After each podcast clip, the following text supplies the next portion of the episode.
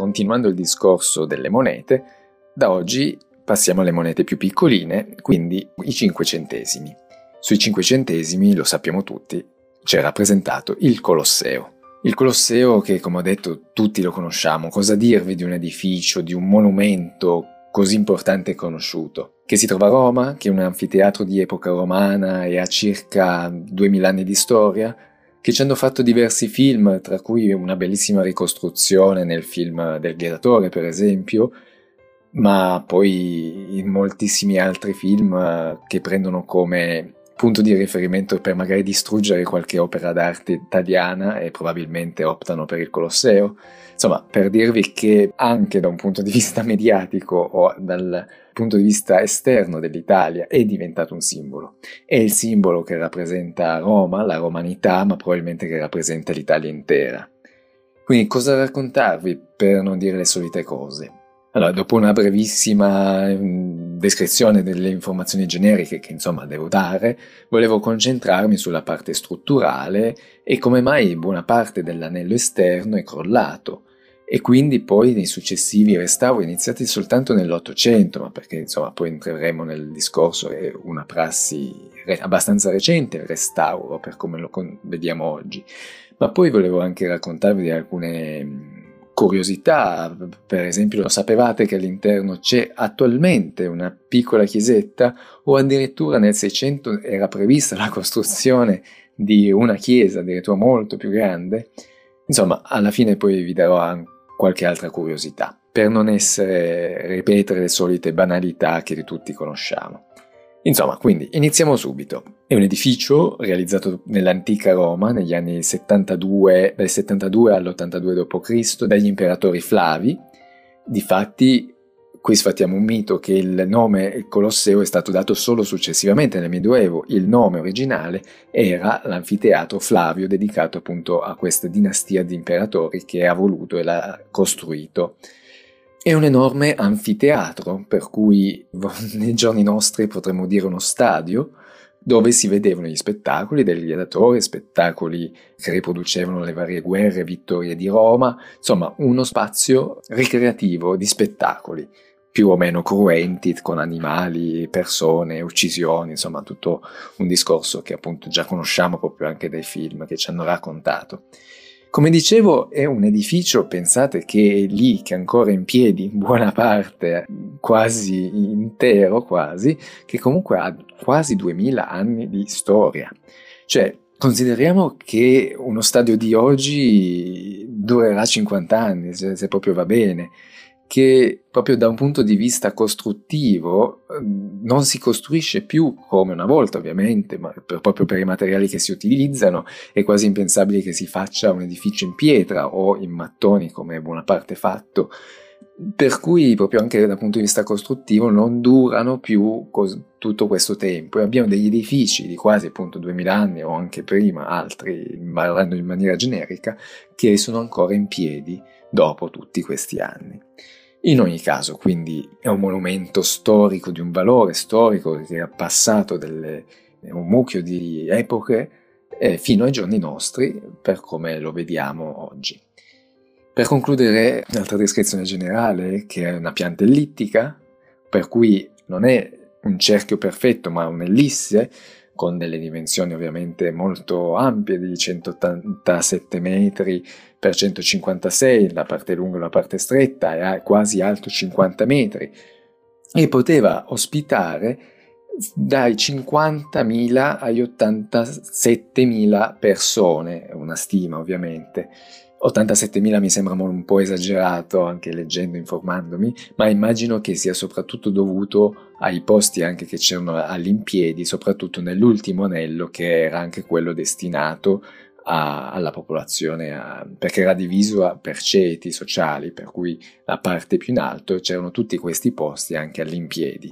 E per farvi un confronto per, con uno stadio contemporaneo, per esempio, pensate che San Siro di Milano che è il più grande, più capiente d'Italia, può ospitare 75.000 spettatori circa. Ovviamente sono tutti posti a sedere, però confronto appunto a 50 o quasi 87.000, capite che l'importanza di uno stadio in quell'epoca. Quindi, come ho detto, è stato iniziato nell'anno 70 d.C. da Vespasiano e fu costruita su un'area in cui si trovava un lago artificiale voluto da Nerone per la propria Domus Aurea, per cui in quest'area avevamo appunto un lago e questo è un punto anche importante, poi vedremo per i cedimenti che ha avuto, per cui erano state fatte confluire delle, dei fiumi che ci sono sui colli romani e dove appunto risiedeva la Domus Aurea. E Vespasiano eh, si dice insomma che ha voluto o per lo spazio disponibile per la costruzione di questo anfiteatro o comunque si è anche eh, parlato che si è voluto fare come un gesto riparatorio contro la politica del tiranno Nerone, per cui cancellare la domus e tutto quello che era stato costruito e voluto da Nerone. Però ha sicuramente avuto dei punti a suo vantaggio per poterlo costruire, probabilmente non già anche voluti, perché oltre ai gladiatori, alle lotte che si facevano all'interno, venivano fatte anche delle rappresentazioni delle battaglie navali, per cui sembra assurdo oggi, ma eh, veniva allagato interamente la mm, parte interna del Colosseo per poter, eh, quindi piena d'acqua, per poter fare queste battaglie navali e immagino appunto potendo oh, convo- convogliare l'acqua di queste sorgenti, di queste fonti che c'erano eh, limitrofe e, e quindi inondando la parte centrale del Colosseo. Però, uh, come eh, vi facevo notare, sicuramente, e magari era anche una cosa voluta per poter realizzare queste, questi spettacoli, ma nel lungo, lunghissimo periodo della vita del Colosseo non è forse stata la scelta più azzeccata, proprio perché il terreno su cui è costruito il, il, il Colosseo è un terreno alluvionale e quindi instabile e quindi nel corso della sua storia, oltre ad avere ovviamente un degrado fisiologico dell'edificio se non è più mantenuto in funzione, non più restaurato, comunque eh, rinnovato le parti che magari si degradavano e anzi nel corso della storia è stato depredato dalle sue è stata usata come cava, come materiale da costruzione. Proprio appunto andavano prendevano le pietre presenti nel Colosseo per costruire palazzi, ville, forse anche addirittura San Pietro, la chiesa di San Pietro. Quindi ovviamente questo va ulteriormente a degradare l'edificio, ma come dicevo il terreno è anche cedevole che dopo anche una serie di terremoti ha iniziato a crollare. E qui appunto quello che volevo un po' rimarcare è la parte strutturale di questo edificio, che è come vedete fatta da archi essendo in maniera ellittica, comunque un cerchio chiuso, l'arco funziona perfettamente, ma il problema è che spinge verso l'esterno come, eh, dal punto di vista strutturale e quindi se ha la compensazione dell'arco successivo e dell'arco successivo e via dicendo fino a chiudere l'anello è una struttura strutturalmente perfetta. Il problema è che appena crolla anche una, una piccolissima parte o anche un solo arco, scoppia una reazione a catena per cui eh, pian piano si va a crollare tutto l'anello. Proprio per questo ha avuto il degrado l'anello esterno, perché è partito da un crollo di, una, di un terremoto, e così via dicendo nel corso degli anni si è andato a, uh, a crollare eh, pian pianino quasi interamente l'anello esterno. Fortunatamente non, non, ha preso gli anelli interni, nonostante insomma il degrado fosse anche maggiore, ma in ogni caso poi finalmente nell'Ottocento che già si incominciava a parlare di restauro, di monumento, quindi di una, della conservazione di, di un bene storico, cioè non pensiamo che questo concetto che adesso sembra normale, il mantenimento di un edificio storico, di un edificio romano di questa importanza, ma eh, nel Medioevo o appunto fino, al sette, fino all'Ottocento non c'era questo concetto, per cui era quasi normale depredarlo, rovinarlo e così, e così via. Ma appunto nell'Ottocento si è iniziato a valutare eh, a, a, concepire questo concetto proprio del restauro, del mantenimento di un monumento come memoria storica. E fortunatamente si sono iniziati i lavori di consolidamento e quindi, come dicevo, questi archi che crollano uno dopo l'altro, il primo intervento da fare è stato quello di mettergli una stampella, se vogliamo. No? C'è appunto presente ancora adesso quello sperone in laterizio, anche abbastanza brutto da vedersi, ma è stato proprio dovuto dal, per la, ve- la velocità uh, di fare un, um, un intervento veloce e anche economico, in modo da bloccare la caduta continua. E appunto in questa forma così triangolare per concludere queste spinte è necessaria per, uh, per evitare che continuasse a, a, crollare. E così sia anche diciamo nell'altro lato, nei due versi no, del crollo, quindi sia una che poi si chiama un contrafforte in, in laterizio, mentre nell'altro caso si è avuto un po' più di tempo nel, nell'intervenire, si è stato fatto un intervento che andasse a riprodurre esattamente le arcate, quindi che continuasse sempre con questa forma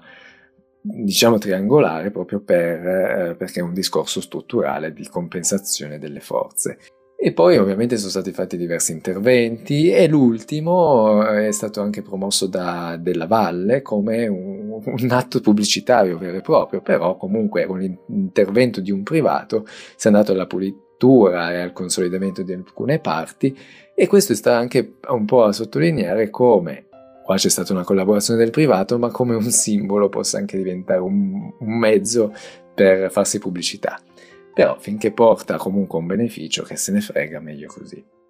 Come vi dicevo per concludere alcune curiosità, quello per esempio che all'interno c'è una piccola chiesetta, tuttora cosa che ehm, mi ha stupito, ecco, non, non, non l'immaginavo, sembra dalle foto assolutamente un in rovina, ma nel Medioevo mi pare, comunque era, fu costruita una piccola cappella anche perché si credeva ci fosse, fosse stato un luogo di martirio dei cristiani, in realtà era più una leggenda, ma in ogni caso questa chiesetta continua ad esistere.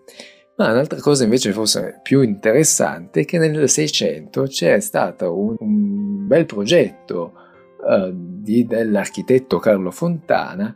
che eh, ha proposto appunto la costruzione di una grossa, in questo caso non una cappelletta, ma di una grossa chiesa, tra l'altro un bel cupolone, insomma un bel progetto all'interno proprio del Colosseo. Poi, insomma, per fortuna, o diremmo oggi, o forse per sfortuna, perché insomma sarebbe stato anche interessante vedere una stratificazione nel tempo di progetti diversi nel, che, utilizzassero questa architettura, ma per fortuna insomma abbiamo l'originalità di un pezzo romano eh, comunque non è stato costruito, ma non è stata costruita, infatti come vediamo oggi non c'è niente all'interno, ma ancora durante il periodo fascista c'è stato un altro progetto anche abbastanza bizzarro per trasformare l'anfiteatro Flavio in un albergo di lusso, insomma per dare una fruizione proprio anche turistica del, di questo edificio. Per fortuna non è stato fatto, anche se insomma in questo periodo, il periodo fascista, ha fatto delle opere molto azzardate per eh, a modo loro valorizzare soprattutto la romanicità, la parte mm, romana dell'antica Roma e valorizzarla, ma in questo caso per fortuna non è stato fatto niente. Insomma, eh, ci sarebbe forse ancora più da, da spiegare, da raccontarvi, ma mi fermo qua. Finisco semplicemente che è stato inserito, secondo diversi sondaggi, tra le sette meraviglie del mondo moderno, ma in ogni caso che se ne frega se è all'interno di una classifica. Sappiamo tutti del valore artistico, storico che rappresenta proprio l'impero romano e sappiamo che cosa ha fatto l'impero romano nella storia ed è appunto un simbolo dell'impero romano, di Roma, ma ovviamente anche dell'Italia intera.